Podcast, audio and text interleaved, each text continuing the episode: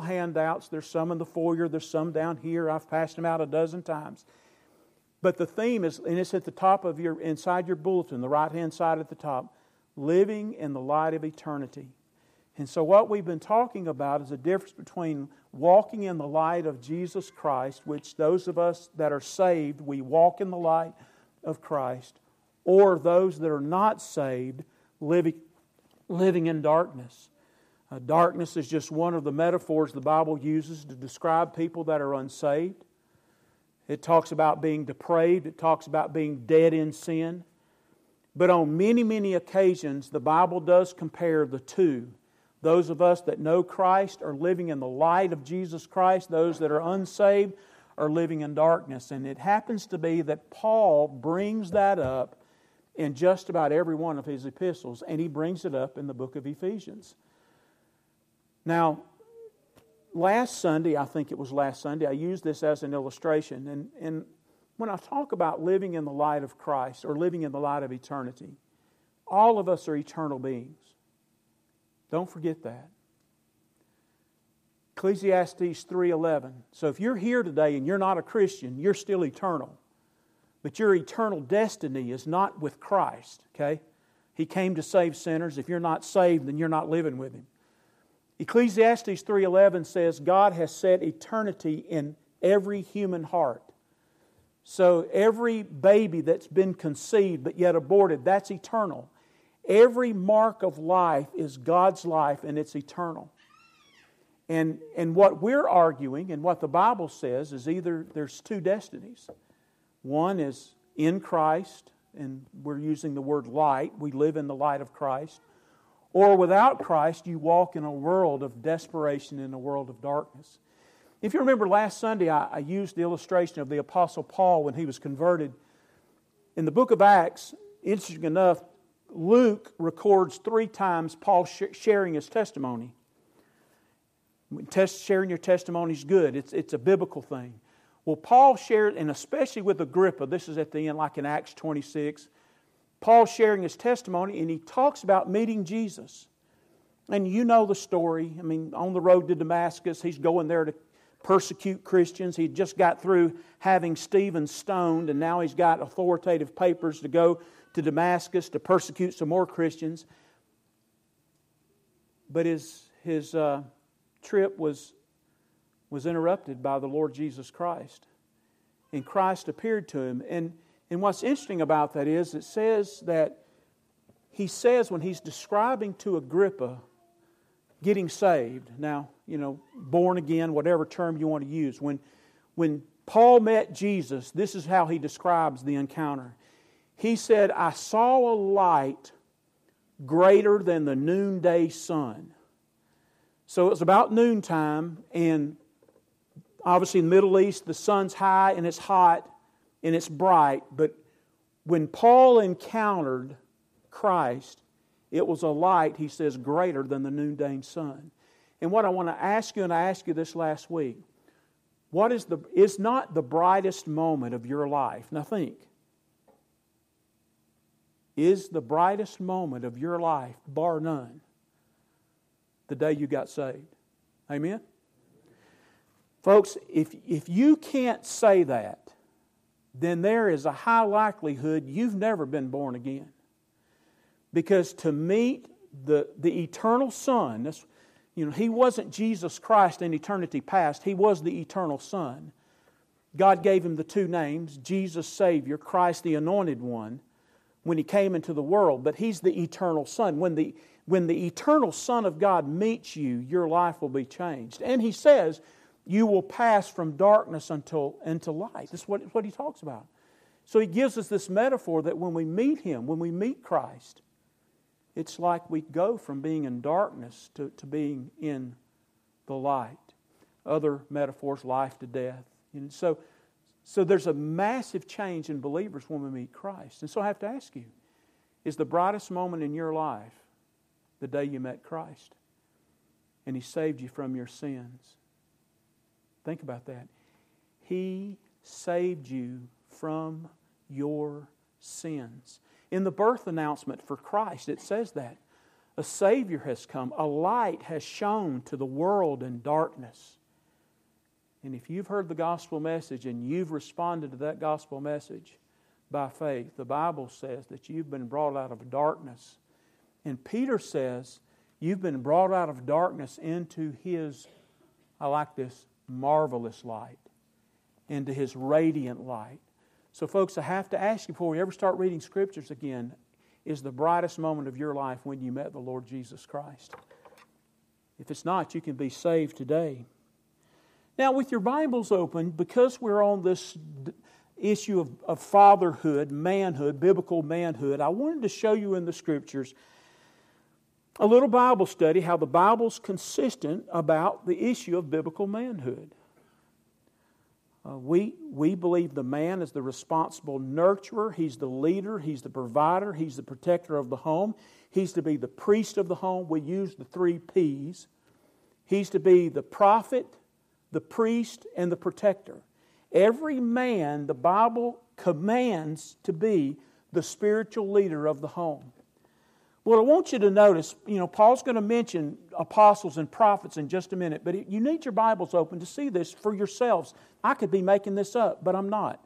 I'm in Ephesians 4. And I just want to go back. I'm going to pick up at verse 1 and read the whole context. I will take the time to do that. But I will finish on time. But of course, that's my time, not yours. Okay? So it says, I therefore, I'm in, I'm in Ephesians 4 1. Very important. Paul says, I therefore, a prisoner for the Lord, urge you to walk in a manner worthy of the calling to which you have been called. So, those of us that have been saved, that have been brought into, out of darkness into his marvelous light, we're to walk in the light. We're to walk in Christ. We're to walk in a life of obedience. I love that. And, and Pete tells the Colossians the same thing in Colossians chapter 3 that they are to walk worthy of their calling. Folks, what was the call you received when you got saved? Jesus said, Follow me. So our calling is to follow Christ. To, to um, matter of fact, uh, the Bible uses the word mimic. We're to mimic the life of Christ. We're to discover what Christ did, and we're to do the same thing. So he says, Walk in a manner worthy of the calling to which you've been called with all humility and gentleness, with patience, bearing with one another in love, eager to maintain the unity of the Spirit and the bonds of peace. There is one body and one Spirit, just as there's, there is one calling, one hope that belongs to your call, one Lord, one faith, one baptism. Basically, saying the same power that saved me saved you, the same power that transformed the Apostle Paul is the same power that transforms sinners, though it's 2,000 years later. It's the same Lord, the same faith, the same baptism of the Holy Spirit, the same power that saves, that saved Paul, saves me and you. One God and Father of all, who is over all and through all and in all. But grace was given to each one of us. Now he's talking to saved people, right? You need your Bibles open. So I could make something up. Grace was given. We, you know, when we talk, and, and I don't know how much you study this and how much you know about spiritual gifts and, and the difference between being sealed by the Holy Spirit and, and everybody who is saved, the Bible says, is sealed by the Holy Spirit. Uh, the Bible uses the idea of an engagement ring, it uses the idea of a down payment. That when God saved you, one of the things He did to guarantee His salvation is He put Himself in you. And He put Himself in you by, by the Spirit, the Holy Spirit, the third person of Trinity, indwells you. It seals you until the day of redemption, is what the Bible says. And so the Holy Spirit seals you, but also, He's going to tell us when Jesus ascended, there's other things the Spirit does. Jesus ascended, he's, in, he's at the right hand of the Father, but now He sends the Holy Spirit and He gives each of us at least a gift to use in the church. And that's what Paul's arguing for. But if your Bibles are open, I want you to notice something, okay? He says, But grace was given, look at the text, to each one of us. Now, folks, this is where Bible the Bible matters. The Bible says what it means and means what it says. It's authoritative and it's accurate and it's consistent. So I want you to see that. even with the topic I just got through talking about in, in our convention. But grace was given to each one of us according to the measure of Christ's gift. So, if you're here to, like, for instance, I'm just as an example, I've been called to preach, or that's what the, I'm a preacher teacher, okay? Well, I didn't wake up one morning and decide that's what I'm going to be. Of course, there are some people that do that. Moses, I'm sure you've met some of those guys that are mama called and daddy sent. They're not called by God, and you can tell when you get around them. But Christ, so you can't glory in the gifts that you have, because the gifts that I might have and the gifts that you have are grace gifts. They're given to you by Christ, who is head of the church. And the Bible's already told us He fills all in all. So if you have a gift that's going to be used for the glorifying of the church and building up the body, it's because Christ gave it to you. But looking at your Bibles, your Bibles are open. He says, But grace was given to each one of us according to the measure of Christ's gift. Now let's look at verse 8. Therefore it says, When he ascended on high, he led a host captive. Are you looking at your Bibles? And he gave gifts to men. Woo! Now, this is where language matters. Okay, I'm not going to spend a lot of time on this, but we use here at our church, we changed to the ESV several years ago, the English Standard Version. We, I like that translation because it's accurate. Okay, there's some that are just as accurate. The New American Standard's accurate. They're both more accurate than the New King James, though I preached out of the New King James for 18 years. But we use the ESV now. And when you read these Bible verses and it says, and he gave gifts to men, the original language matters. Okay, let me be brief.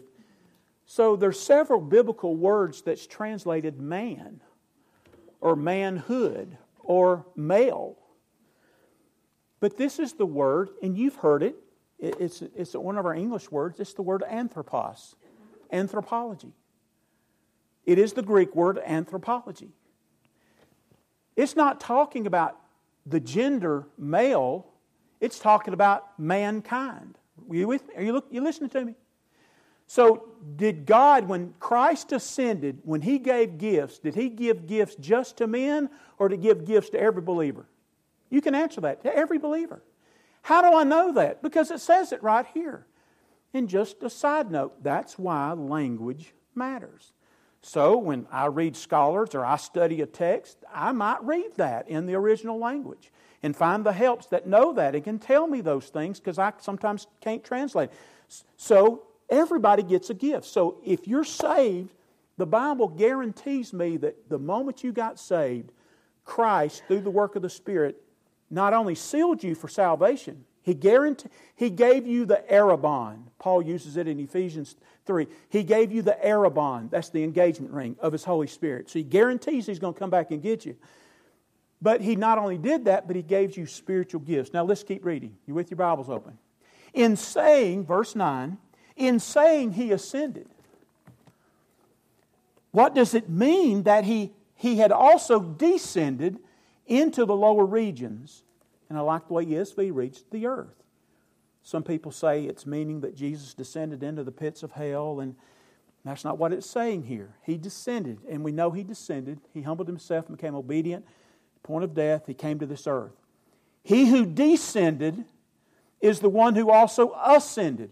He ascended far above all the heavens that He might fill all things. Now, look what it says. And He gave. So Christ that gave these gifts we just read about gifts to men, the anthropology, anthropos, all men, all of mankind, everybody who's ever been saved got at least a gift that's to be used in the church. By the way, you'll notice about nine times he's going to pepper the text with the word church, with a called out assembly. Folks, church life as a Christian is about Christ, it's about the church, and it's about your brothers and sisters in Christ. It boils down to that. It's pretty simple. The Christian life boils down, it's pretty simple. It's hard to live, but it's pretty simple. It's about Christ's Lordship, about the church, and about believers. That's what it's about. But look what he says in verse 11. And so he gave. So not only did he give everybody gifts, if, if you're reading the text, he, he gives gifted men. Now, I don't know how God does this, but in, in the language it says, and he gave. So he called. And again, this is a little, the language is, points this out. He calls apostles. There's no more apostles. He called prophets. And down the road, evangelists and pastor teachers, which is one person. But he, he called them and he gave them to the church. That's what he says. So for preachers and evangelists, he, he gifts those, he, he gives them spiritual gifts, but he gives them a different kind of gift. It's a preaching gift. And he calls them out and he gives them to the church. That's how he's describing it. So he says, and he gave the apostles, the prophets, and the evangelists, the shepherds, and teachers to equip the saints for the work of ministry, for the building up of the body of Christ until we all attain to the unity of the faith and the knowledge of the Son of God to mature manhood. Now, guess what? That's the word for man or manhood there. It's a original word that never is used for anybody other than a male gender. So, just in the text, just in those few verses, I can say from reading Ephesians 4 that leadership in the church started with the apostles who were men. It was ordained by Christ that the leaders in the church to fill the pulpit, to be pastor teachers, that's what the pastor teachers were to be who? You can answer that. Were to be who? Men. So, and that's really not Paul's subject matter here, but he happened, and, and the Bible's consistent. And it's consistent all the way through.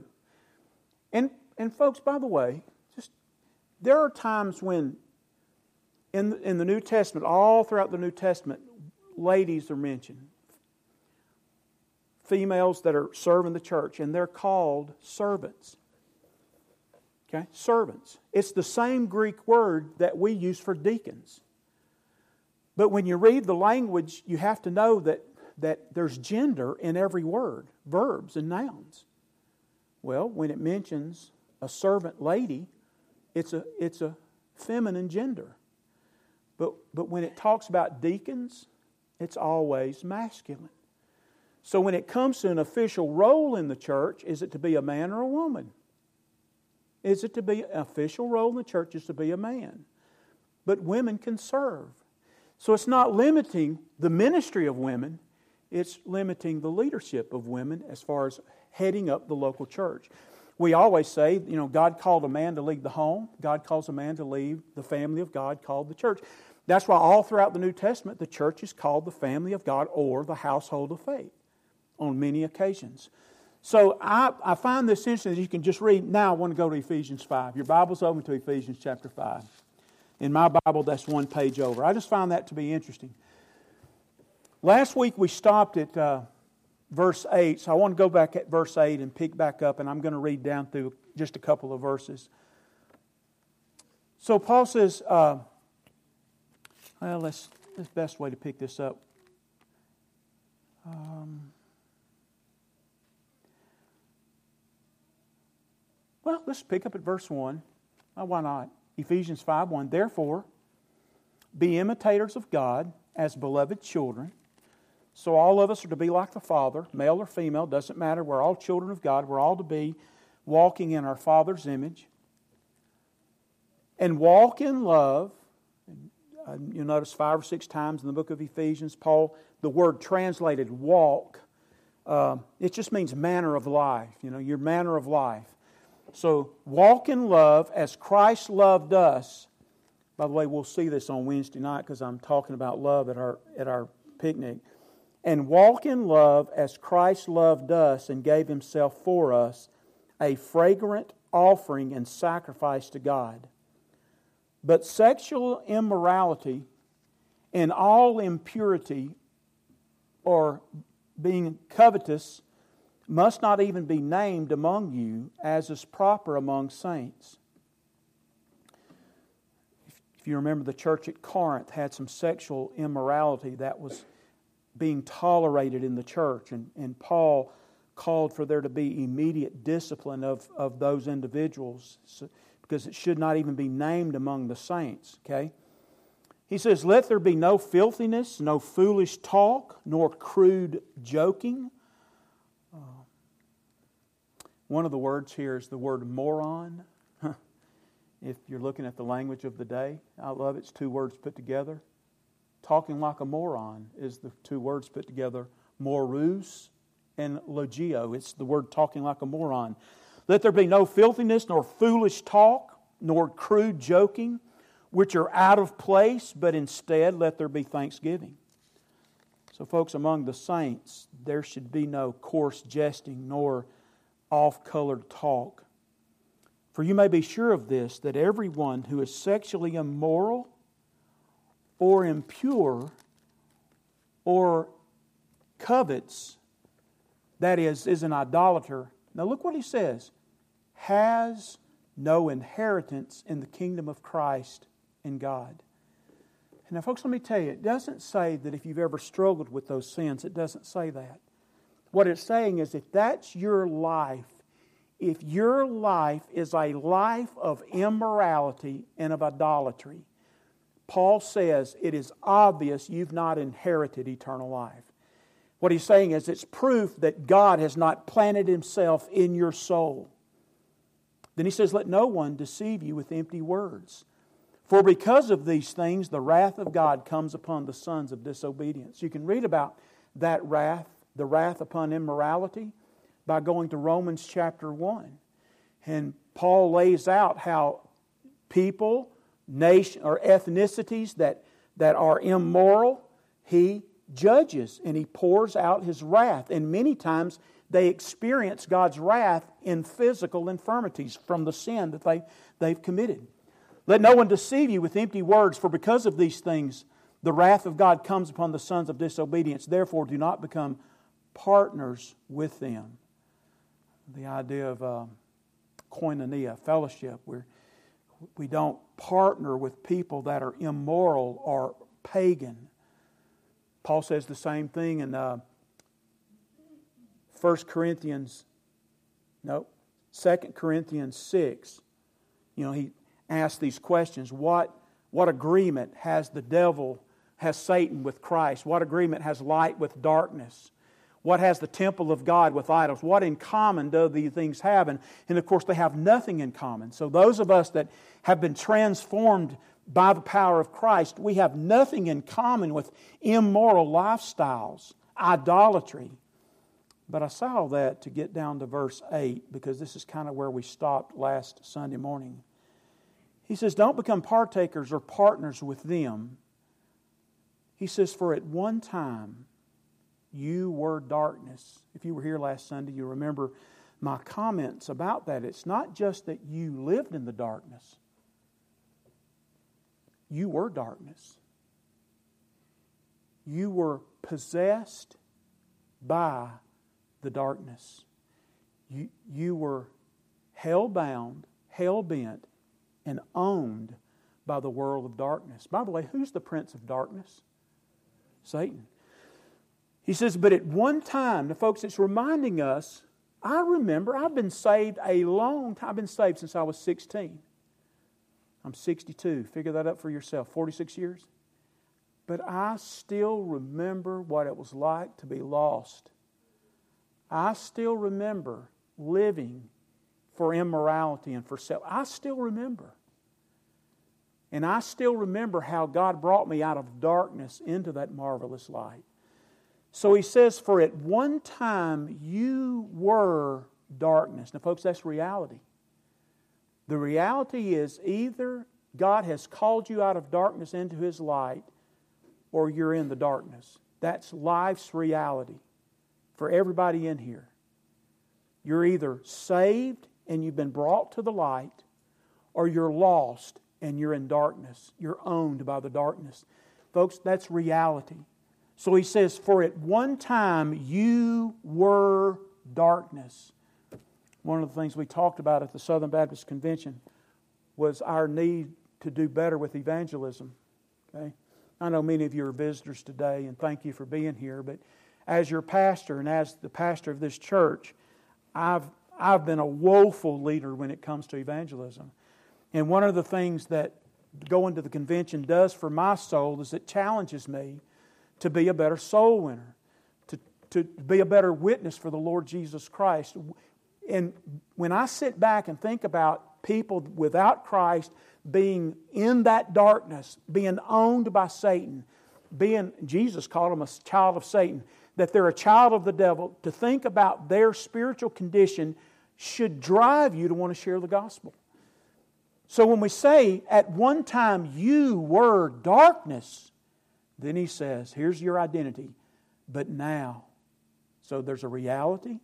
Either you're in the darkness or you're in the light. And then your identity. This is my identity. But now, all of us that are saved, you are light in the Lord, right? So that's my identity. Now, folks, I'm not the light. Second Corinthians deals with this. It talks about how I look at Jesus and looking upon, basically, I look upon the face of Jesus through the scriptures and through prayer and the Holy Spirit, and His life shines on me. And the more I'm in tune with the Lord Jesus Christ and biblical truth, the brighter the light is in me and for me. But I'm not the light. It, it's Christ is the light, and it shines upon me. We read that in 2 Corinthians 4 6 last week. So here's the reality. At one time, you were darkness. Here's your identity, but now you're light in the Lord. And then your responsibility. It boils down to this simple responsibility if you're here today and you've been born again, what is your responsibility? What, what's your purpose in life? Well, you know, what's, what's your goal in life? Well, I'm not talking about your career and what you're going to do for a living. I'm talking about as a believer. Let me tell you what it is, what it says. Walk as children of light. To walk as children of light. So in verse 8, you see this great transition where Paul lays out a reality. It's either dark or light your identity. For us, we're in Christ, we're in the light. And then he shares with us this massive responsibility that we're to walk as children of light. Now, I want to take it a little bit further. If you, if you drop down, take your look at your, I'm right here in Ephesians 5. I want you to notice what Paul does. If your Bibles are open, he talks about, if, if you keep reading, you know, he says, he talks about the fruit of the light, take no part in the unfruitful works. He's chart, don't, so have nothing to do with the works of darkness. Okay? It's a shameful for what they do in darkness. Take, look carefully how you walk. Verse 15. I love what he says in verse, making the best use of time. Boy, Ken Maddox, Ken, making the best use of time. I was thinking about that. Time flies, doesn't it? It really does. 37 years. I've been here 24 years, and it doesn't seem like it could possibly be that long. Paul uses a word here for redeem, to buy. He uses a market term. And what he means is all of us have the same amount of opportunities and time. The time's there. We have to be wise with it. We have to buy back the time, and he tells us why. We have to be wise because everything around us is evil. By the way, he also commands us here, I won't get into that now, but he commands us to not just not, not deal, not live in the darkness, okay? Not fellowship with the darkness, but one of the things that you and I aren't good at doing sometimes is he tells us to expose the darkness. This is where we, we're supposed to publicly call sin sin. And we're supposed to take a stand and, and confront people with, with their wrongdoing and with their immoral lifestyle. But I say all that to read to go down to verse 22 where Paul mentions husbands and wives. And again, I've jumped a long way and there's no way I can make it connect it, but I do want you to see that he goes from our Christian life and then he goes to the church and to the home. So when you get to chapter the end of chapter 5, Paul talks about if you I've, highlighted, but all through the, the word church appears six times, beginning at verse 23 in the next 10 or 15 verses. Church, church, church, church. Home, home, home, home. Husband and wife, husband and wife, husband and wife. Then, chapter 6, children.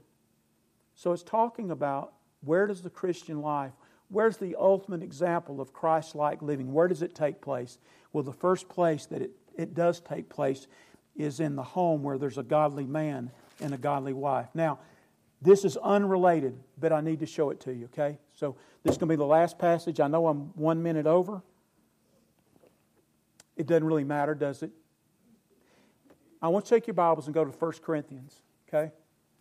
This is related, but it's not related. I just want to show you something because it's it's applicable to the times and seasons that we live. You'll want if you have your Bibles, you'll want to turn here with me. 1 Corinthians chapter 6.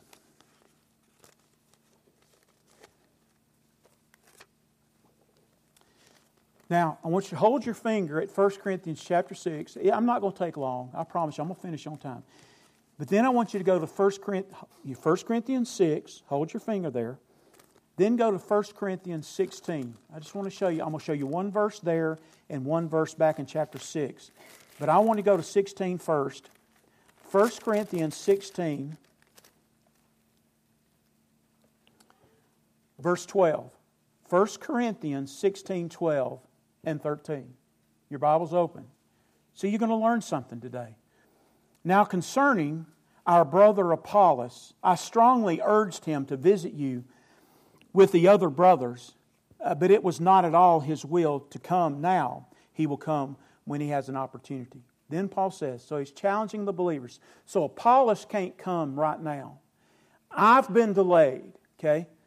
So there's not going to be a representative of me come nor me for a while. So look what he says Be watchful. Are you looking at your Bibles? Be watchful, stand firm in the faith. Now, I'm in ESV. What does it say? Act like men. That's exactly what the word be a man, if you read the text. So he's telling He's telling the men at Corinth to be biblical men. So if Paul can't show up and lead and, and take the church where it needs to go, guess who's going to pick up the church and take the church where it needs to go? Who's it going to be? Men. Happy Father's Day. I went to a conference years ago, a marriage conference. Um, Really, I, I didn't need it. Diane needed it. She's terrible, and she needed it bad. So we went to this conference, and uh, the guy got up, and here's what he said to the guys. He said, Men, when I get through telling you what the Bible says is the commands for you, you're going to want to walk away because it's a high calling. And he's right. Men, if you understood, fathers, if you understood what the text says about our responsibilities for spiritual headship, spiritual leadership, sacrificial leadership, if you understood that, you'll know it's a high calling and that it's, it's time to finish the games. It's not playtime at church. You know, it, this isn't recreation. Being a father is not a recreation, it is a calling, it's a high calling, it's a great calling. It goes all the way back to Genesis chapter 1. God laid the foundation of the world on men and says, and now Paul says what, what God said, be a man. It's time to be a man. Now, now I want you to go to 1 Corinthians chapter 6. This will make sense, okay? Just go there. 1 Corinthians 6. Of course, you know the plague on America. I don't have to tell you this is fatherless homes. You know that. Um, if people are in prison, 90% of the prisoners are there, they're incarcerated, they're from a a fatherless home. You know that. Uh, whether you're talking about teen pregnancy or, or drugs, homelessness, it's, it's massive, massively greater when there's not a father in the home, whether it's a blood relative, stepfather. There's no father in the home. It does statistics But I want to show you something how important about manhood in our culture, okay? I want you to see what the scriptures say about it, okay? And there's so much more I could say. I'm going to pick one verse, I'll make a couple of comments, and we'll, we'll close in prayer, okay? Uh, well, let me pick up the verse. Uh, he's telling the Corinthians what they've done wrong. Verse 7 says, To have lawsuits at all, because they're having brother suing brother. He says, to have lawsuits, verse 7, to have lawsuits at all with one another is already a defeat for you. Why not rather suffer wrong? Why not rather be defrauded? So, is it wrong for you? I'm asking you as a Christian in here. If you're here and you're saved, is it wrong for you to sue another brother? Is it? Yes, it is wrong. Okay? That's what the text says. But you yourselves wrong and defraud even your own brothers. Or do you not know? Here it is. Or do you not know that the unrighteous will not inherit the kingdom of God? There's that word inherit again. You can't earn it. God gives you salvation. But when He gives it to you, He puts Christ in you through the Spirit and it changes your life. Do you not know that the unrighteous will not inherit the kingdom of God? Do not be deceived. Neither the sexually immoral, you heard this, this is exactly the same words he used in Ephesians, nor idolaters, nor adulterers. Now, again, I've dealt with many a family situation where that's happened, but there's been restoration. But he's talking about this being your lifestyle, okay? Sexual immoral, idolaters, nor adulterers. Are you reading your Bibles? Are you looking at your Bibles? Now, in ESV, I'm a little disappointed. It reads, nor men who practice homosexuality. Okay? If you have ESV, that's what it says, right? Right? Check it. Okay. Well, there's really two, two words. It's translated homosexuality, but there's two different words Paul uses to describe, I'm not going to get into it, homosexuality. And you can guess, you could pretty well envision what the two words would refer to, but I'm going to give you the first one. It's the Greek word for being soft. Literally, it says the softer side a man that acts like a woman. Now, this is what I'm saying. What, is, what does the Bible saying? Is the Bible saying that homosexuals can't be saved? It's not saying that. What's it saying? It's saying that if you're saved, you will not want to live this kind of lifestyle. And he says homosexuality is wrong, both sides of it. But he uses this word soft. One for soft and one for aggressor. I won't get into the words, but this one for soft. Sissy boys, girly boys, limp handed. We just call them limp handed. Folks, in, in the biblical world, listen to me, in the biblical worldview, there's no place for sissy men, for girly men, for limp handed men. Because let me ask you, was Christ limp handed and a sissy? Was he? You can answer that. Was he? No. Who am I supposed to be like? Christ. There is no place. Now, again, there's salvation can come to homosexuals. We've seen homosexuals saved out of this. All that's true. I just want you to see the culture that we're in. They're teaching us a lifestyle that violates Scripture. God does not call men of God to be sissy men. As a matter of fact, when you read about this word, men had swords on their side and were ready to go to battle. That a man, a man's man. So I want you to know when we think about being biblical manhood, the furthest thing from biblical manhood is what the world presents to us as a man. Some sissy, slick haired, limp handed, girly talking sissy. That's not Jesus, is it? That's not Jesus. So, God calls men to be men. So, just as Paul said in 1 Corinthians 16, be a man. I can read the New Testament find men all throughout the Bible to follow their example. So, here in, in uh, 1 Corinthians chapter 6, I want you to see where, where the world is violating the standard of what manhood really is.